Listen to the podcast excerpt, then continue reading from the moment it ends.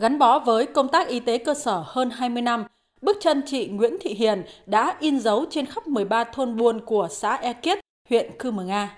Chương trình hoạt động tuyên truyền, vận động người dân nâng cao ý thức phòng chống dịch bệnh, nhắc lịch tiêm chủng mở rộng, tham gia phòng chống sốt rét, sốt xuất huyết, vận động không sinh con thứ ba. Có những thời điểm để lại cho chị nhiều ấn tượng buồn vui. Đó là năm 2004, tháng 6 là trời mưa. Mà đi tiêm ở buôn móng á, thì rất là khổ.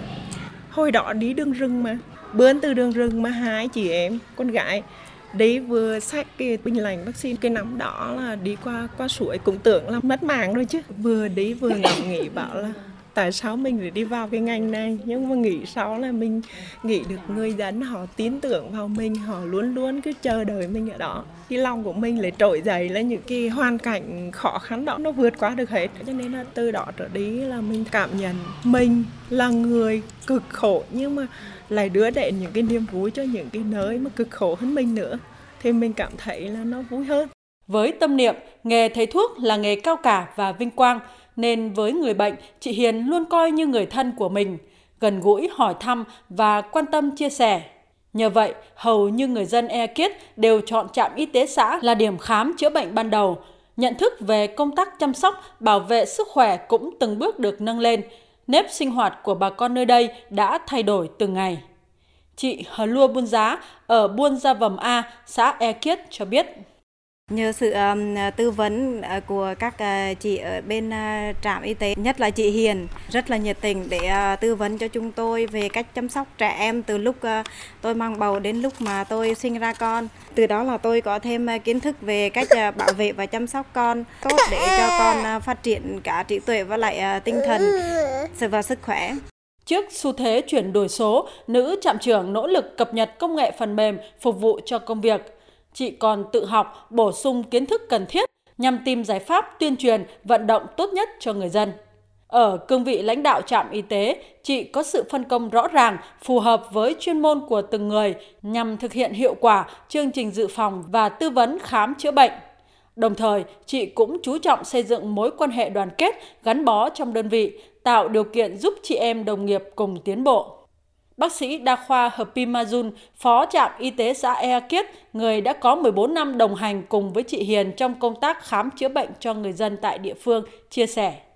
Khi vào trạm thì, thì có một người chị ừ, nhiệt tình như thế thì cũng giúp đỡ mình nhiều. Khi mình không biết mình học hỏi, mình hỏi thì chị cũng tận tình trả lời mình, mình cũng có năng lực hơn, ừ, thêm động lực để mình tiến lên, có động lực hơn, tiến bộ hơn là xã vùng xa cách trung tâm huyện Cư Mờ Nga 25 km. Ea Kiết có gần 1 phần 3 dân số là đồng bào dân tộc thiểu số. Đời sống còn nhiều khó khăn.